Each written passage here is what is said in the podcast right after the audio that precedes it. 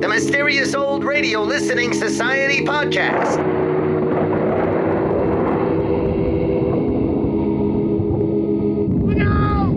Welcome to the Mysterious Old Radio Listening Society, a podcast dedicated to suspense, crime, and horror stories from the golden age of radio. I'm Eric. I'm Tim. And I'm Joshua. we love mysterious old time radio stories, but do they stand the test of time? That's what we're here to find out. We continue to catch up on our listener library, episodes recommended by you, the suave and sophisticated listeners of this podcast.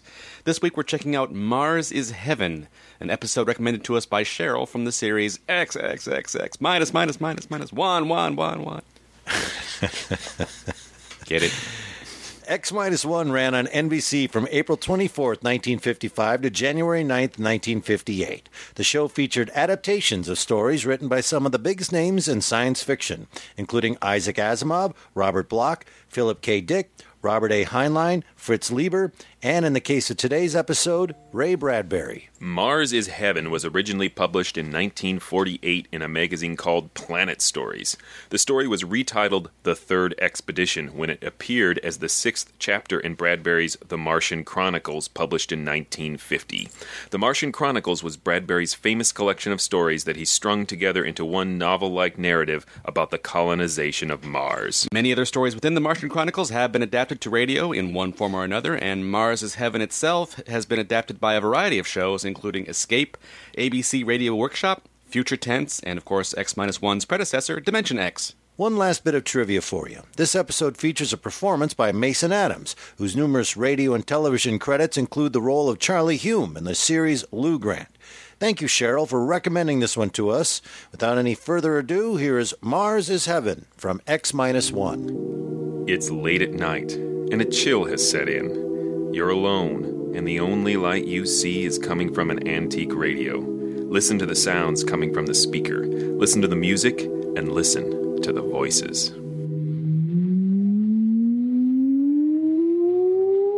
Countdown for blastoff. X minus 5, minus 4, minus 3, minus 2, X minus 1. Fire!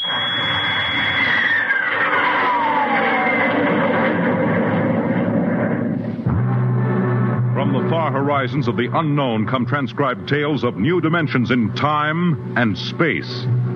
These are stories of the future. Adventures in which you'll live in a million could be years, on a thousand maybe worlds. The National Broadcasting Company presents X, X, X, X, X minus, minus, minus, minus, minus, one, one, one, one.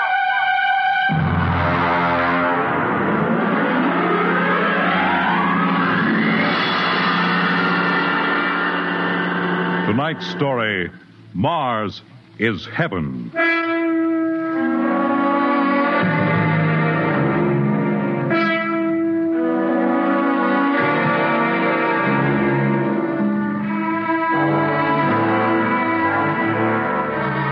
When the first space rocket lands on Mars, what will we find? Only the ruins of a dead and deserted planet? Or will there be life? Intelligent life in some strange form that we can only imagine? Will we be welcomed with open arms? Or will the Martians treat us as invaders? Only one thing is certain. Someday, a giant metal ship will take off from Earth to travel through the black velocities, the silent gulfs of space, to descend at last into the darkness of the upper Martian atmospheres. And on that day, man will finally know the answers. The day we first land on Mars.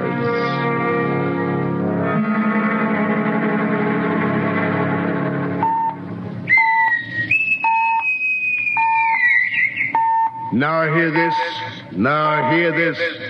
Approaching critical deceleration. Fasten gravity suits. Stand by to land. There it is. We've intersected the course vector, sir. All right, Mr. Lustig. Over to manual control. Aye, sir. Masters, sound general quarters. Aye, sir. Mr. Lustig, what do you make of the terrain? There seems to be a heavy ground, Miss Captain. We won't be able to use the infrared lights. And we'll have to come in on radar. Isn't that a little risky, sir? Landing in the dark? I'd rather run the danger of a blind landing, Lieutenant, than come in without the cover of darkness. Remember, we don't know what kind of reception is waiting for us down there. Airspeed 500. Altitude now 4,000. Bridge to engine room. Stand by for deceleration. Fire forward tubes one and three.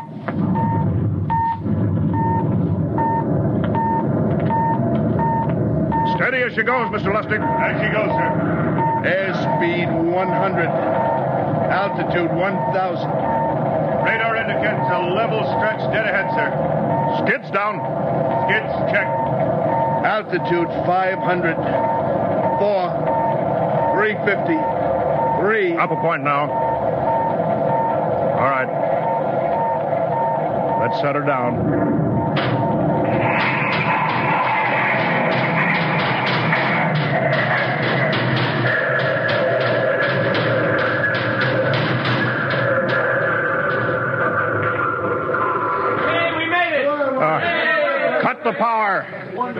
Masters, pipe battle stations. Aye, sir. All secured, sir. Well, gentlemen. Gentlemen, we're now on Mars. April 20th, 1987. 4.33 Greenwich time. Enter that in the log, Masters. Aye, sir. Well, gentlemen, it's less than two hours till dawn. As soon as it's light, we'll send out a landing party. Masters, get me an all-over hookup.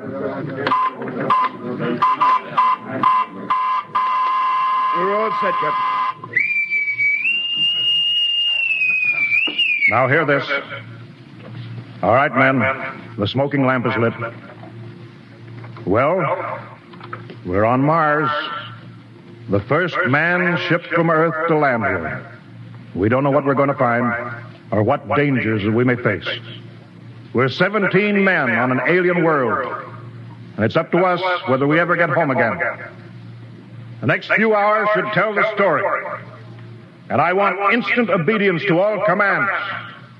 I'll court martial the first man who doesn't jump to when he's ordered. And one other thing. We may be on Mars, but this is still a United States naval vessel. Officers will conduct a personal and weapons inspection in one hour. That's all. An inspection, Captain. Now? Mr. Lustig, we've got an hour and a half to sweat out before we find out what's outside that airlock. I'd rather have a man worried about his stripes than about what's waiting outside on Mars.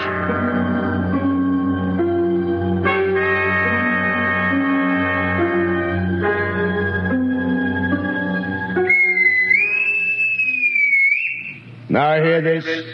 Landing party report to forward airlock.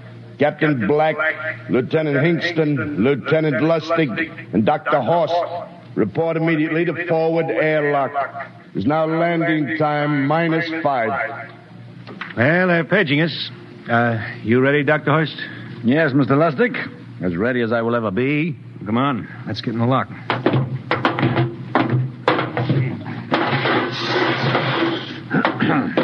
Hinkston, Lustig, and Horst reporting in the airlock. Very well, sir. The captain will join you. Four minutes to go. At least the captain would get here. What difference does it make? I just want to get it over with, that's all. Anybody got a cigarette? Yeah, I think you're smoking too much, Lieutenant Lustig. Are you nervous? I offer you, Horst. Wondering what's hidden outside underneath that ground mist? I've been giving it some thought. It'll be very interesting to find out. A very unusual planet, Mars. Why? It has an atmosphere. A wonderful thing, an atmosphere. Where you find one, you uh, find life. You mean Martians?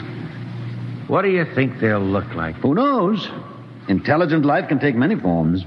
You mean they may have green skins and eyes on stalks or something? The comic book conception is possible, of course. Or they may have developed far beyond us. Perhaps they have a science that can produce weapons far more dangerous than our atomic missiles. You think we may have to fight our way up? After all, we are invaders. Now hear this. Landing time minus two. All right, all right. We heard this. Know what I'd like to find outside that airlock? Good old Illinois. Ever been there, Lustig? Uh, only Chicago. Well, you ought to see my hometown. Green lawns, big white houses. Sounds like my hometown. My grandmother used to have one of those iron deer on the lawn. Every Halloween, we'd paint another color. One time, we painted it black and white like a Holstein cow. Where does your family live, Dr. Horst? I have no family. When I was a child, they were gassed to death in the Dachau concentration camp. Tough. No, it has its advantages. I have no ties on Earth. Nothing to lose now. I imagine I'm the only one on board who is free to enjoy our present peculiar position. All right, Masters, you can button it up now. I see. Well, gentlemen, check your sidearms. In one minute, we'll be the first men to set foot on Mars. Quite an honor, eh? As long as the medals are not rewarded posthumously. Still uneasy, Dr. Horst? Captain Black, I've been uneasy ever since I can remember. On Earth and on Mars. Well, 30 seconds. Give me the intercom phone, Lustig. Yes, sir. Masters, I see. battle stations are to be manned until we return. If we're not back in two hours, I want no rescue party sent out. Blast off and save the ship, you understand? I see. All right. Five seconds. Four, three, two, one. Lustig, open the outer airlock. Aye, sir.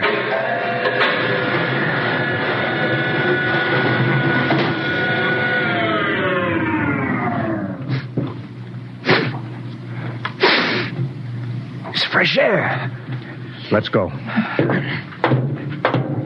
right, now, take it easy. It's too dark to move fast. Quiet, isn't it? Not even a wind. Can't see anything from this ground this time. We don't know what's out here. All right, come on. What the quiet? Captain, I could swear that. That sounds like a rooster. I don't hear it anymore. Very homely but unlikely sound. A rooster crowing on Mars? Hinkston, I sir. set that machine gun 25 yards to the flank. We'll stay here till the ground mist lifts. I sir. What do you make of the ground, Horst? Grass. Plain grass. You can see some large foliage there where the mist's thinned out. What the? Hinkston, hold your fire, you fool! I hit it, Captain. What? Some kind of wild animal. I hit it. I could see the tracers, but it's still standing. Come on, Horst. Doctor, where are you? Up ahead, admiring the wild animal. Careful, Horst. Wait for us. Don't worry, Captain. it's an iron deer. A lawn ornament. Well, that that's impossible. It's hollow. Interesting, isn't it? A whitewashed Victorian iron deer sitting on a lawn in the middle of Mars. I don't understand. Look around. The mist's lifting. Hey, Captain, look there. It's a house, a regular old-fashioned house. But, sir, on Mars. Good Lord. I haven't seen carved scrolls and gingerbread like that in years. Look at that port swing. The geraniums. There. I told you it was a rooster, Captain. Give me the glasses, Lustig. I want to take a look through that front window. Well, there's an upright piano. Some sheet music on it. Lustig, it's it's beautiful Ohio. Oh, it can't be, sir. Horst, Horst, do you think that civilization of two planets could be identical? I don't know. That specific variety of geraniums is only 50 years old on Earth. Is it logical that they should develop in Mars? How about that port swing and the piano and, and beautiful Ohio? Why, it's impossible. Captain Black. This looks like the town I was born in. Well, it it looks like my hometown too. I thought of something, sir. It's the only solution. Maybe, maybe we're not the first ship to reach Mars from Earth. Don't be ridiculous, Lustig. Oh, how else can you explain it? Uh, suppose some scientists got together. They, they, they invented some spaceship and, and planted a colony here. That's the only answer. That's impossible, Lustig. Been space travel, it couldn't be secret. Do you have any idea what ships cost, what industrial power is needed? No, there's got to be some logical reason. I think perhaps we might find out, Captain. The light just went on in that house. Hinkston, cover that door with the machine gun. I sir. All right, come on, Horst. We're going to ring that doorbell. There's got to be a scientific answer to all this.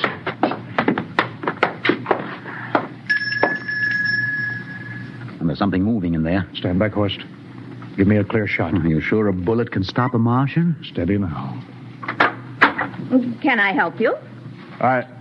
Well, we. If you're selling anything, it's much too early. No, no, no, wait just a minute. What what town is this? What do you mean? Are you census takers? No, no. We're strangers here. We want to know how this town got here. Is this a game? No, no, it's not a game. We're from Earth. From where? From Earth. Do you mean out of the ground? Are you sure you're feeling well? Madam, we came in a flying ship across space. We're from the third planet Earth. This is Mars. Now do you understand? Mars. You go away now, you hear? I'll call my husband from upstairs and he'll chase you. Go on. But this is Mars, isn't it? This is Green Lake, Wisconsin, in the United States of America. Bounded on the east by the Atlantic and on the west by the Pacific. Now go away. Goodbye. Horst, do you suppose it's really possible? I've got to find out more about this. I told you I'd call my husband. Now you go away. You've got to tell me one thing first. What year is this? Year? 1928, of course. For goodness sake. You hear that, Horst? And we know it's 1987, and we know this is Mars. Horst, is it possible that we got fouled up, made made some tremendous blunder, circled around, and landed back on Earth? In 1928? Well, maybe some switch in time or dimension. Could we have shifted somehow, gone gone backward in time?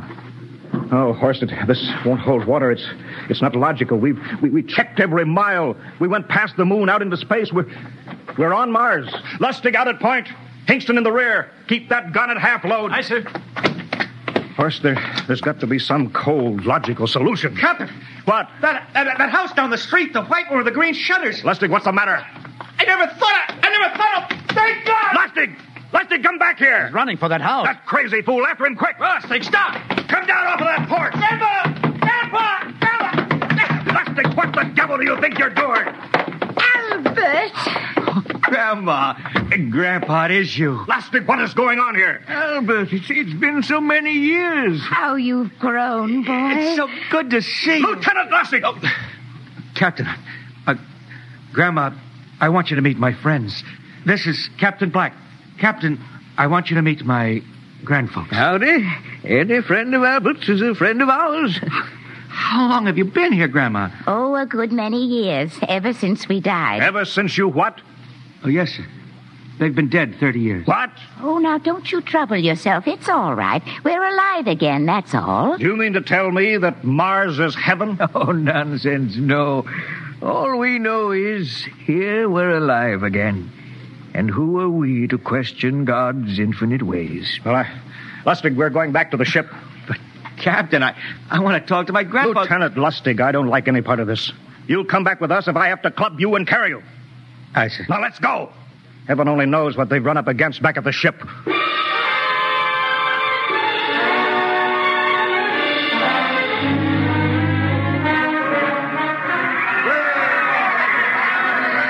Horst, look at that crowd around the ship. Looks like we're being welcomed with a celebration, Captain. Celebration! They've abandoned ship. Every port is open. No guard set. You! You masters! Hiya, Captain. Meet my old dad. Dad, that's Captain Black. He's not a bad guy for naught. Up, uh, Hinkston! Uh, uh, what's it? Bring that band back. Use force if you have to. oh, excuse me, sir. There's my Uncle George. Hinkston! I'll be right back, Captain Uncle George. Uncle What the devil is Don't going you on here? understand, sir? They've all found friends and relatives. They're all here. You're Right, Captain. I found it. The whole crew's out in the crowd. But I gave orders. Definite orders. You don't understand, Captain. I understand mutiny. I don't care how many relatives show up. I'll have discipline. John! Johnny! What? Johnny, you old son of a gun! It's you, Edward. Yes. It can't be. of course it is. Johnny, Johnny, Ed. you old... Ed, wha- Dr. Horst. This is my brother, Edward. How do you do? Hello, sir. It's wonderful to, to see you, Edward. Look, I've I've got to get back to my ship. Oh, Johnny, wait. I almost forgot.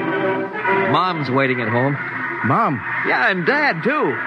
Mom and Dad are alive? Then, then you're real, Ed. Well, of course. Don't I feel real? How's that, huh? Why, Ed, Ed. We've, we've got lunch for you, Johnny. Mom's making corn fritters. Dr. Horst, haven't you found anybody? No, no, Captain. I have nobody. Well, then you come on home with me, right, Ed? Why, sure. Horst, Horst, you wouldn't believe it. But it's been 35 years since I had Mom's corn fritters. By George, 35 years.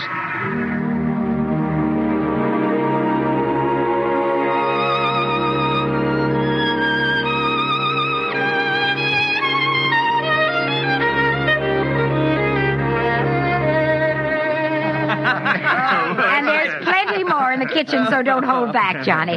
You too, Dr. Horst. Well, Johnny, you're still in the Navy, huh? That's right, Dad. I'm in command of the ship. We're an old Navy family, Dr. Horst. All three of our boys in the service. Yeah, Ed was the best pilot in the Pacific, too. What did happen, Ed? What's the difference? I'm here now. Yeah, but You know, it's almost perfect. All we're missing is your brother Will. Then the whole family could be together. Well, it won't be long, Mom. Will's in charge of the XR 54. Next rocket coming out to Mars. Well, little Will. When does he leave, Johnny? Well, the takeoff's scheduled for September, but Uh-huh. it depends on what we report. Oh, yeah. There's no question about that now, huh? No. Christmas together again. That'll be something. Sure will, yes, sirree. Well, uh, this calls for a celebration. How about a little of the old dandelion wine, eh, Johnny? Now, Father, don't you go giving Johnny too much wine. He's a big boy now, Mother. Well, sir, isn't everything just fine? Just fine.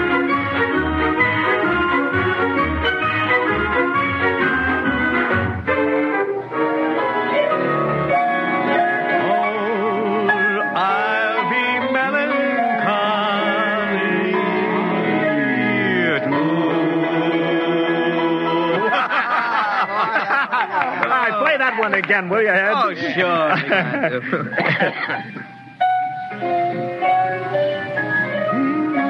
well, Dr. Horst, what are you doing sitting over here alone? What do you think of my little family? Very nice. You know, I can't understand why you didn't find any folks here, Dr. Horst. It's just a shame everybody else is so happy. Well, I never remembered my family, Mrs. Black. All I know is they were gassed at Dachau during the Second World War. When I was liberated, I was in delirium three months. I cannot remember anything before then. A psychiatric phenomena. Well, that's terrible. Isn't there anything anybody can do? I don't want to remember. I have not had a pleasant life. I prefer to be free of emotional entanglements. They interfere with a scientific approach. I'm sorry, Dr. Horst.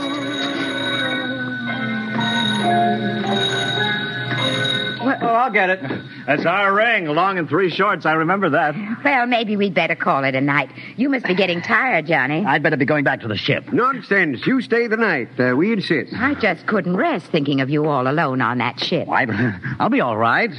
Well, good night. Oh, oh, wait a minute, Dr. Horst. That phone message was for you. Me? Yes, that's right. Uh, a message from Anna. Anna? I don't. Well, there, she must be an old friend. Isn't that nice? I don't.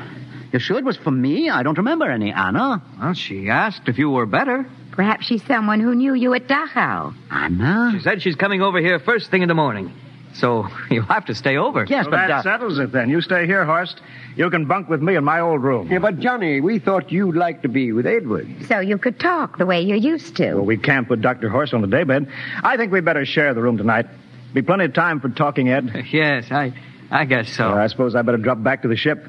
You know, Ed, security check. What, why do you have to do that here?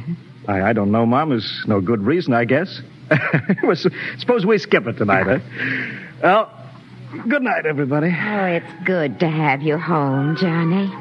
It's good to be home, Mom.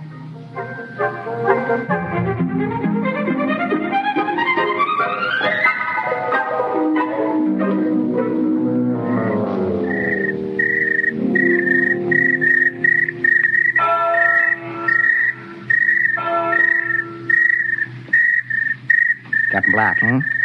You asleep? No, no, I've I've been thinking about what we were expecting. Green skinned Martians. All the time there was only Mom and Dad and and Edward waiting. That's funny what tricks your imagination can play on you. Well, I guess Mars is heaven, Horst. You know, I've been thinking about Martians, too. Hmm? Captain, just suppose. Suppose there were Martians, and they saw us land, and suppose they thought of us as invaders. What would be the best weapon they could use against our atom bombs, huh? Ah, I don't see what you're getting at. They would want to disarm us first, huh? To wipe out all suspicion, to make us feel at home. Captain, suppose this house isn't real. Suppose the people are just images, stolen from our own memories by Martians, created for us by telepathy. Hypnotist. Oh, that's that's the craziest theory I ever heard. Maybe that's why there was no one for me. Because in all my life, there is no happy memory, no real loved person, not even my mother. I don't remember her. Only the piles of rotting corpses at Dachau. There was no happy emotion for these people to recreate. How about that phone call? Anna? Yes, Anna. I didn't remember who she was, but I do now. I just remembered. When I was freed from Dachau, sick, delirious, I raved about a wonderful, kind nurse named Anna that took care of. Well, of there you are. It's logical. She's coming to see you tomorrow. But there was no Anna. I'd been nursed by a man. What? Anna was only a dream. And there's only one way they could have learned about her by reading my subconscious mind. That's impossible, Horst. Why? A whole crew was thinking of home. Suppose the Martians read our minds. Yes, but if, if there are Martians. If there are, they have us separated. Each man in a different house, sleeping, No one at the guns. I left my pistol downstairs. Do you think there's something to this, Horst? It's a perfect trap, Captain. Who would suspect his own mother, his grandparents? How easy. Just a knife in the heart of each sleeping man. That's impossible, Horst. But we've we've got to get back to the ship. Listen, the crickets have stopped. Come on. We don't know when they change back to whatever they really are. All right, careful.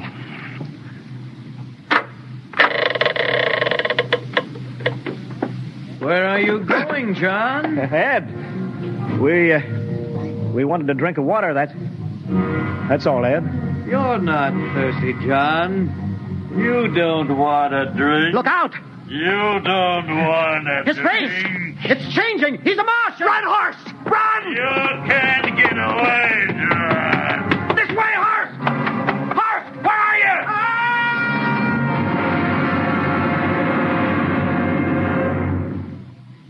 Hello? Hello? Can you hear me, Earth? This this is Captain John Black, the XR-53 calling from Mars. I've locked myself in the ship, but they've crippled it. I can't take off or fire the guns, and they're coming for me now, the Martians. I'm all alone here. All the rest are dead. Hinkston, Lustig, Dr. Horst. Poor Horst, he didn't even reach the door. Listen, listen. They're trying to break through the hull. Edward and Mom and Dad and all the folks, but but they're changing now. They're they're melting and changing back into they're Martians. Can you understand? Martians, not men. They they made us think that Mars was heaven and we fell into the trap. Can you hear me, Earth? You've got to stop the next rocket. Listen, tell my brother Will. Tell my brother not to come. They'll trap him too. They'll kill them all. Hello, hello. Can you hear me, Earth? This is John Black on Mars. Hello, Earth. This is John Black on Mars. Hello, Earth. Hello,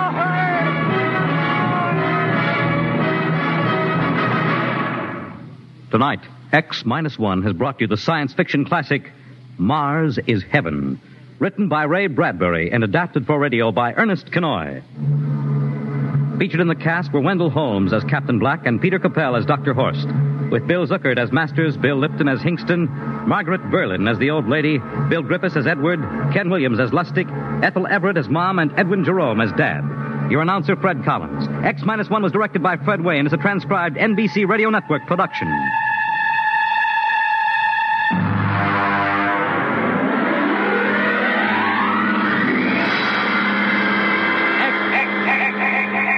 Minus one. That was Mars is Heaven from X minus one here on the Mysterious Old Radio Listening Society podcast. Once again, I'm Eric. I'm Tim. And I'm Joshua. And that was from Cheryl uh, as we continue our listener library series, uh, meaning we are spending the summer getting caught up in all our listener requests. Uh, we brought up Lou Grant in the intro, and I was talking to you guys, and you're like, we didn't watch Lou Grant, and it was a huge thing in my life. I mean, the family shut down, and we went into the living room and watched Lou Grant, and it was phenomenal. And I'll never forget the day when I realized that Charlie Hume, Mason Adams, oh, that's that guy that's on CBS Radio Mystery Theater all the time. And I was really excited to see that he was an actual human. Yeah, that was that weird period of time in the 70s where they spun off from sitcoms serious dramas, like Trapper Yeah. John MD from MASH. Yeah. Yeah. And as a kid, that just messed with my mind. Like, what happened to Lou Grant? He got in an accident and now he's not funny. And it didn't make any sense to me. The Trapper John spawned the bucket list dream of mine. Uh, You know, now I'm married with a kid, it'll never happen. But this idea that I want to live in a trailer, in a mobile home. that guy lived in a mobile home in the parking lot. That was fantastic. I want to live in a mobile home in a parking lot. The uh, predecessor of Miami Vice living on a boat. Did they live on that boat? Don Johnson lived on a boat, right? He had two crocodiles. I don't know. We might be a little off topic right Yeah. now. Okay. I wish we had a topic to discuss. Anyway, X minus one, it was fine. All right, Tim, let's wrap this up. So, X minus one, if you're new to the podcast uh, for some reason or have not heard all of them, I, I have frequent issues with X minus one. Uh, It's problematic for me. I will start here. What do you guys think after all of this time that I thought of this X minus one? What would be your guess, knowing what you know about me now? I would guess that you liked it, particularly the ending. Because he got killed? Because there are monsters at the end. It's not a car chase scene, you're, but it's you're good. like the opposite of that old children's book. There's a monster at the end of this book. You're like the anti Grover who's excited about it. Let's get to the end of the book. Do you think I liked it? Yeah, I think so. Yeah. Well, uh, uh, all right. So, um, Are we both fired? no, not at Is all. this a whole new thing we're doing on the podcast? Guess what Eric thinks? Because it's actually really fun. Let's start a new podcast called that. And what are you thinking, Eric? yeah, that's Lou Grant. I hear that line enough all day. What are you thinking? Uh, I will tell you that for the most part, I liked it. It has its problematic moments for me. Uh, that X minus one does to me frequently, and it pulls me out of the story. I think the story is great. Let's get right into the problems. All right, Fight. this is a, a writer thing, I guess. Uh, so you do no pre-scouting of Mars at all. You didn't send in a probe. You didn't take some pictures. You just, you know what? There it is. We're gonna land and then open this airlock and cross our fingers. there was no. Well, from the so opening sound effects of like the piping and the general quarters alarm, it literally sounded like they just took a boat, pointed it up, and sent it on its way. it did. It, I made a note about the alarm too. That that was. I guess the future. We're just gonna stick with that alarm for everything. Again, not surprising anyone listening or to Eric. Those are things that I love about this because really, this is about Earth 1950. This is or about- earlier, it's about colonization. So he is is. treating this spaceship like a boat. You just show up somewhere hoping the natives don't kill you, or Yeah. hoping you can kill the natives first, as the case may be. Um, Yeah, it's very that's- Columbus. That's what not just Ray Bradbury's going for, but I think science fiction at this time was going for. And obviously, I don't think we had the technological ideas that you would scan a planet or send probes there until Open a um, window. yeah. Take a peek. Well, actually, in the original short story, they do look down from the ship, and from above, they see the houses. And they Oh. see everything before they land, and then they go check it out. Here, I think whoever's adapting this, it must be Ernest Kinoy. He adapts most of these, but he wants to just build up the fact that they have no idea what they're walking into. That's where he thinks the suspense is coming from. And that took Right. you out of it, but I think it's very intentional. They are the first men to set foot on Mars. We have no idea what's going on here. Yes, I completely see that point of view now. I was thinking this is so reckless. Well, it's Go in- dangerous. I think is what they're going for. Yeah, Is, that and I don't think anybody would do that. Like, just going to send these seventeen guys. We're going to land the thing.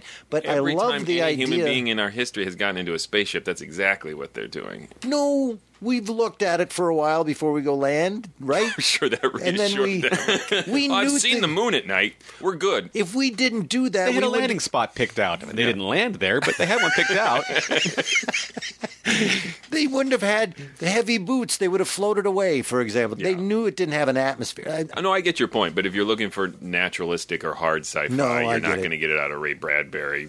I will say that I like your analogy. It is like getting on a boat and going to some undiscovered country and getting off and hoping the natives Well, are friendly. Well, the so I captain like even that. says to the crew, "We may be on Mars, but this is still a U.S. Navy vessel." Yeah. So uh, They're really leaning into the idea that they're there to conquer it. They're Suppose- not there to be friendly. They're there to take over whatever is there. It's colonization themed, which is you don't just colonize and be neighbors.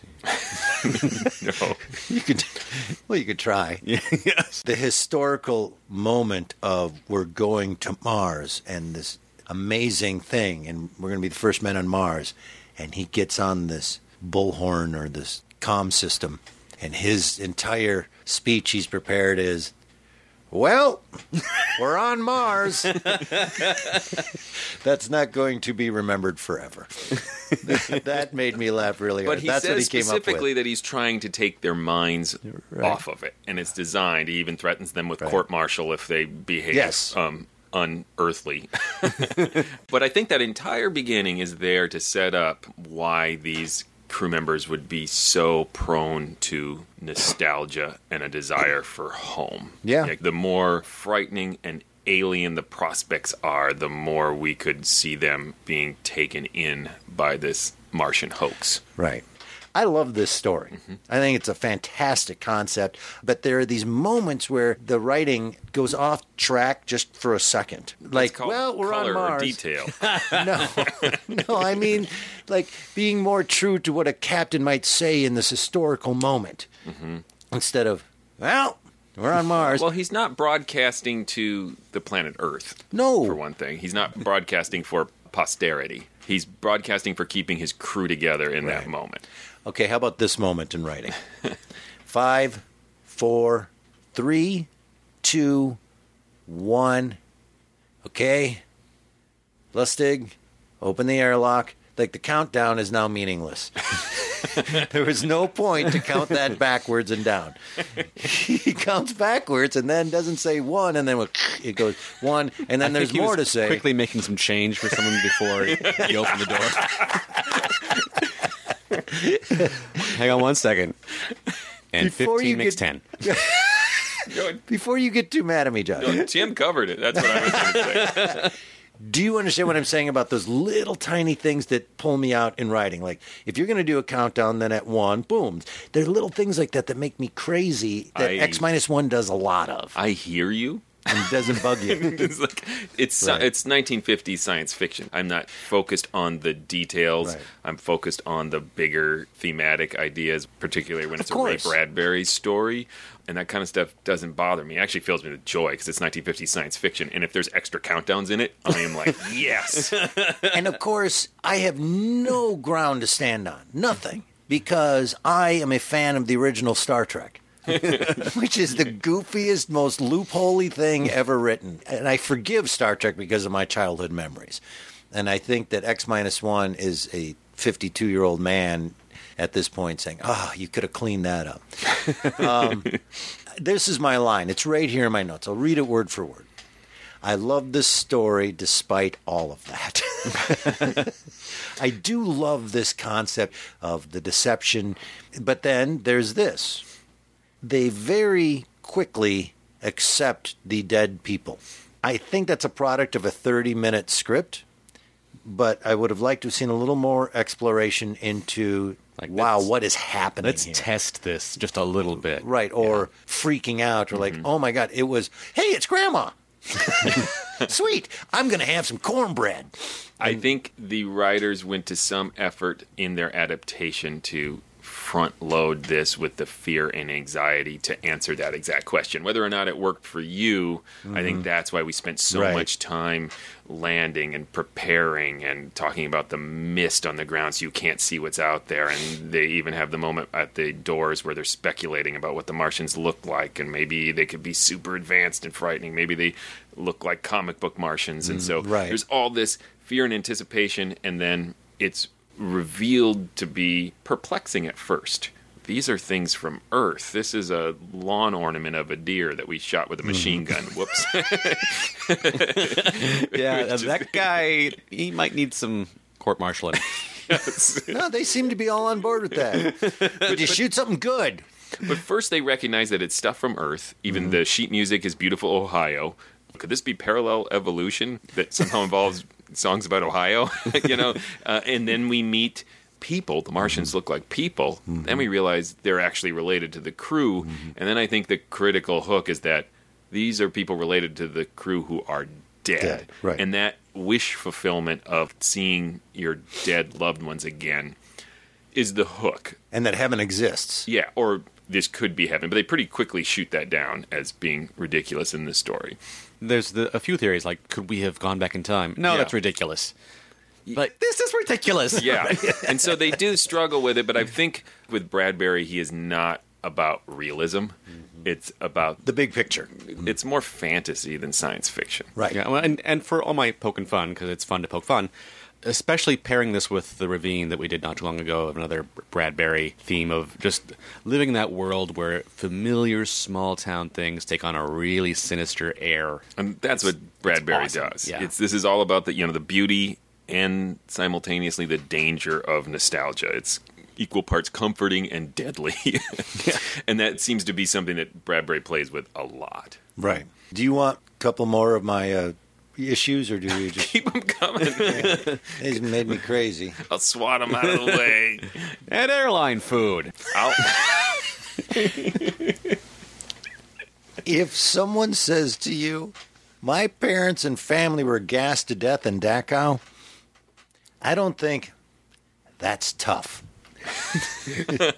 that was the most unempathetic response. Yeah, that's tough. And that guy couldn't shut up about Dachau. Wait a second. Fair enough. I You're I don't think you'd say to someone like, "Could you please stop with the Dachau story?" I was like, heard it. We all have problems. well, that's my point. He says, yeah, they were gassed to death in Dachau. And the guy's like, yeah, yeah. I lost a dog once. I feel like I'm defending this as a shtick, but I mean it quite seriously. that to me, that reflects that awkward moment. You're at work. This is a coworker, even though you've just gone through space to Mars, and uh, everyone's had those coworkers who tell you horrible things, but you don't know them that well. You can't offer your fellow uh, naval officer a hug, maybe in this um, historic moment.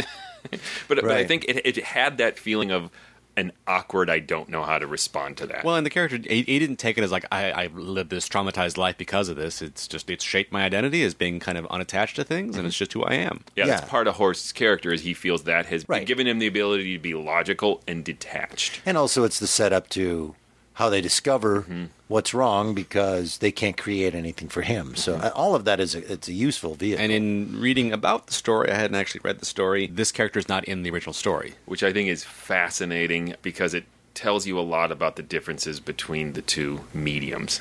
Hmm. I, I recently hmm. reread the short story, and the realization in the short story that it's some sort of telepathy or trick on the part of the Martians is just something the captain realizes while he is in bed that night. There's no Oh. character of Horst, but it works really effectively in Bradbury's story because it has that quality of you're in bed at night and you're thinking about things and they seem kind of ridiculous, but there in the dark, even the most far out thought has that little seed of could it be? And so Mhm. it's all that half dream, half awake thing where it all in this horrible moment comes to him that that's what's Right. happening. But that's a really boring thing in radio. It would have to be Right, yeah. Inner monologue. Hey, that's all. you have to- that's a, wait a minute. I'm so sorry, Cheryl. We really enjoyed this. well, you know, and we would have enjoyed it too if it weren't for those meddling Martians. uh, but but what's also interesting is that in Bradbury's short story, this is as Tim said in the intro, the third expedition. So we've already in Martian Chronicles read about two other doomed expeditions, and so the reader knows that the Martians have these telepathic Ah. powers. The suspense comes from, oh crap, when are these guys going to figure it out? They are so screwed. Okay. Um, and here, using Horst, it gives the readers clues. It's almost like a mystery. So when it's revealed that the Martians are doing this through telepathy, the clues have been laid out for the reader. So it's a different type of suspense, which I find interesting, and both work very effectively. How long does it take to get to Mars on a ship? It's Fifty years. How- In reality, Yeah. uh, a long time. You'd think Dachau would have come up. You're not going to let that go. Here's another thing that I really l- love about that is because it stands out. We're, we're laughing about it, but it stands out here because it is a really shocking bit of real world Yeah. truth in the middle of this science fiction story, and it really grounds it suddenly. What year is this? 1955 was Yeah, when this so it's- was adapted. It's But so it- this it's broadcast set, if I'm right, in like 1990? 87, 87. 1987, yep. 1987. But this was broadcast in 55. Mm-hmm. So, I mean, that is very fresh in everybody's minds at that point. So Everybody would know somebody like that. Yeah, absolutely. I'm not making fun. I, oh, I know you're not. It is just the peak of awkward conversation to try to bring this up. No easy segue. Also, the future. um, we've figured out how to get to Mars, but we still got pistols. Are they guns? Just still? I think they're just guns. Uh, It might be that I'm desensitized this from reading so much Bradbury, where really it's that science fiction that really isn't about the future. It's- the, it's the about the Martian concepts. Chronicles is about um, the fears and anxieties of Earth circa 1950. Right. Um, Mars is just once they colonize it, it is a town out of Earth 1950. Um, it's all about colonization throughout history and the treatment of natives and about atomic war. There's nothing about this book that's looking ahead to the future. And let me piggyback on that with the idea that it is 1955, and I think that it would be very much on people's minds is there a heaven or not, since so many people had lost so many people. Mhm. And at that point, we're still missing them and hurting and grieving. And so the concept of an afterlife mm-hmm. is comforting. And so for these astronauts or whatever they are, these space soldiers get to this planet and see that it's true, I think it's for the listeners also a very relieving and yay moment. So just uh, occurred to me that the, the city is 1927, 28, yep. So like a year before the crash, this kind of golden age. Mhm. Yeah. Before everything Fell I mean, apart. after the Great War, but and uh, Wisconsin, right? Isn't that what she said? Yep, it's in Wisconsin. Yeah, they're so in it's Wisconsin. The Midwest. It's just homey and I mean, comfortable. yeah, I mean, filled it's with not Minnes- murderous Martians. It's not Minnesota, but it's fine. It's fine. I love the voice work when the familiar uh, people turn into Martians with Yeah. their Yes, voice. Like, yes. you know what I drank. it's, it's over the top, but It in the sells the situation, it's like, transformation. ugh. And his desperate cries, uh, the way it ends, just uh, trying to Yes. call back to Earth. Yes, Uh, I did. yeah. You were right. I Wendell did love the does ending. a fantastic job there as the captain. Do you understand? But it's hysterical, so you feel bad for him. He's trying to say, "Do you understand?" But like, dude, you're not even making your point here. Mars bad, very bad. Here's my one last beef. last one. All right. Because I got others, but I'll let it go. Because I brought this up before, and it makes me so crazy. And you've explained it away in X minus one for me many times. And I Is say, it the music? It's the music. This time Oh, they actually had the theme from Leave It to Beaver at one point was playing. It's so weird, and I Um, know you have love the it. actual notes here that says, "Yay, cheery transition music that Eric hates." that is exactly right. Uh, I can't stand. Just can you just give me a what- low note on an organ? The reason it sounds like "Leave It to Beaver" though is it was what incidental music sounded like in the Sure. fifties, but when you lived in Ohio, that's Yeah. what music sounds like. That's what beautiful Ohio sounds like. That's Yeah. By the way, that's the state song. I looked it up. Written in 1919. Oh. Yeah, I googled something this time. I even listened to the song. It's terrible. it's, it's Sorry, uh, Ohio. Yeah, it's just not that catchy. I think that the uh, Leave It to Beaver folks could actually sue them for that song. I mean, it was Just dead on. ridiculously wrong. But I can let it go. All right, let's talk more about what Josh was talking about. In all the things that Joshua was saying, he's absolutely right. In the concept of it, uh, the time it was written, how Bradbury writes, it's not about those details, it's about the bigger picture and about these concepts and about uh, delving into our fears and our, uh, our social issues and things of that nature and putting them into future tense or space tense. So let me re emphasize I really like this story. I think the things that you told me about the Martian Chronicles would have been nice to know. But again, we're working on a 30 minute adaptation. Um, I think it was really well uh, performed, and I loved the Foley, and it was a great enjoyment to listen to. It's just that X minus one has these moments that pulls me out. Wait, really? Tell us about it. well, I have a list here. Would you like to hear this list? Speaking of Foley, they did no scouting of Mars. Speaking of Foley, I really loved the crickets at the end Mm. um, when Horst Oh, and the yeah. captain are having all the cut. discussion, Mhm. and I was into the cricket sound before it became a plot point, but because it's Right. in the background at first, it's really peaceful, and the more Horst describes the possibility of them being fooled by telepathy, the Mm-hmm. crickets become more and more ominous. They don't change the sound at all, but it's just the effect of what you're hearing in front of the crickets makes this once very comfortable thing become more and more sinister. So the, the crickets by themselves seem to reflect all the themes of the entire story, and then when they cut out because the Martians have overheard it and figured it out and like well we're not going to screw with making crickets in the background now. They figured it out. That's a lot of extra work. Let's cut out the crickets and come kill them. It's just it's a great moment. All the Martians in the family room were like, "Oh, God, can we stop doing that noise?" who was in charge of crickets. All right you can stop. They're on to us. Dachau guy a- figured it out. It's a brilliant radio audio moment though I do agree with that. As weird as this is going to sound at this point, I really did enjoy this. I did. I just no one believes you I eric I just had these issues with X minus one. tim what did you think I liked it. um, there's certain moments where it sort of asks you to let us ignore the uh, science questions you might have here and just move forward. And you kind of have to go. Mm-hmm. Um, but it offers a lot in exchange uh, as far as a compelling story that makes you think about a lot of different stuff. Wow, I just sounded like I'm 11. really makes you think about stuff. but it did. It made me think about stuff. Right. Yeah, I think that's a fair assessment of it and of all of Bradbury's work. Like I said, you have to take this leap in logic. He's more about the images and the ideas, and he will sacrifice realism in order to gain some sort of aesthetic.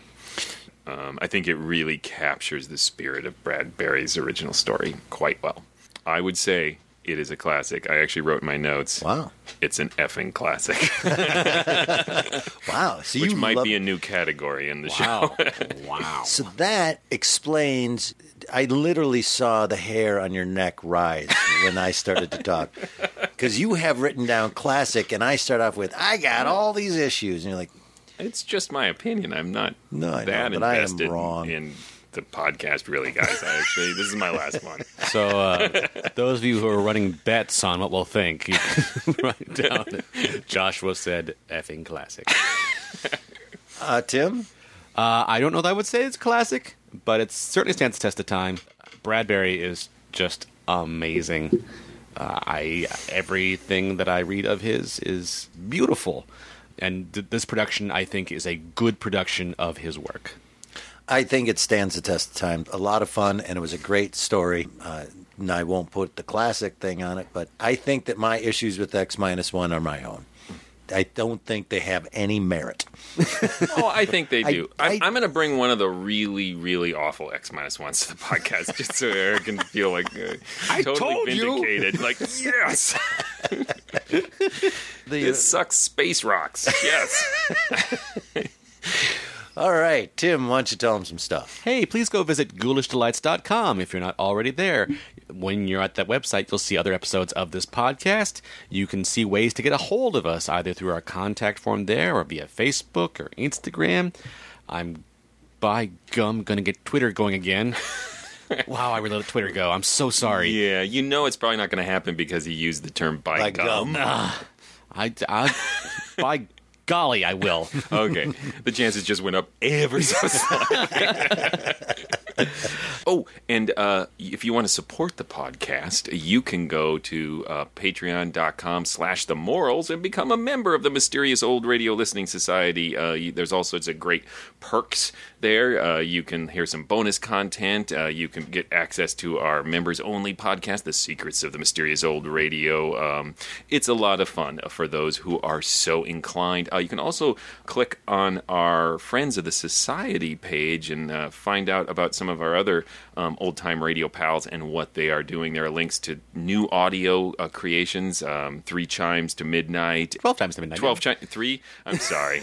I got really excited Wow. just got There's been inflation. It's sooner to midnight.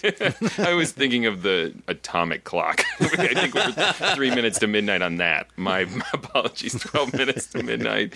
Uh, Twelve chimes. I don't even know what's going on. I don't update the page. I've never been there. uh, our, it um, features 12 times to midnight, Monster Kid Radio, Breaking Walls. Yes. Um, and podcast. also, speaking of Friends of the Society, I do want to make a little plug uh, for Cheryl, our listener, who recommended uh, Mars is Heaven, is also a mystery novelist who writes a series of mystery novels set in the 30s around old time radio. I don't know why she listens to this. so um, you might want to check out her books. I'm reading the first one right now, The Darkness Knows. Um, we'll put a link in the post. Why didn't you tell me that before we started? Now I look like an idiot. This published novelist that knows what she's talking about sends this recommendation. I'm going, eh. And now I'm an idiot. Cheryl, I'm wrong. X minus one is a classic. She listened to this because she wants our subjective opinions. Hey, as long as we're still spinning our wheels here, I forgot uh, to mention at ghoulishdelights.com you can find uh, information about our live shows because we do live shows. Yeah. All right, that was all. Yeah, we're going to be doing uh, Fringe Festival. In 2018, just Yes. to make sure we Gotta know keep a year year. uh, anyway, you can also write an iTunes review. Are we almost done yet? I think so. Well, we're on Mars. Good job. Uh, the next one is yours, Joshua. Yes, and we'll be listening to an episode of Suspense called The Devil's Saint. Until then, Look out! It's one small step for man, one giant leap for mankind. Well, we're on Mars. Well, sir, isn't everything just fine? Just fine.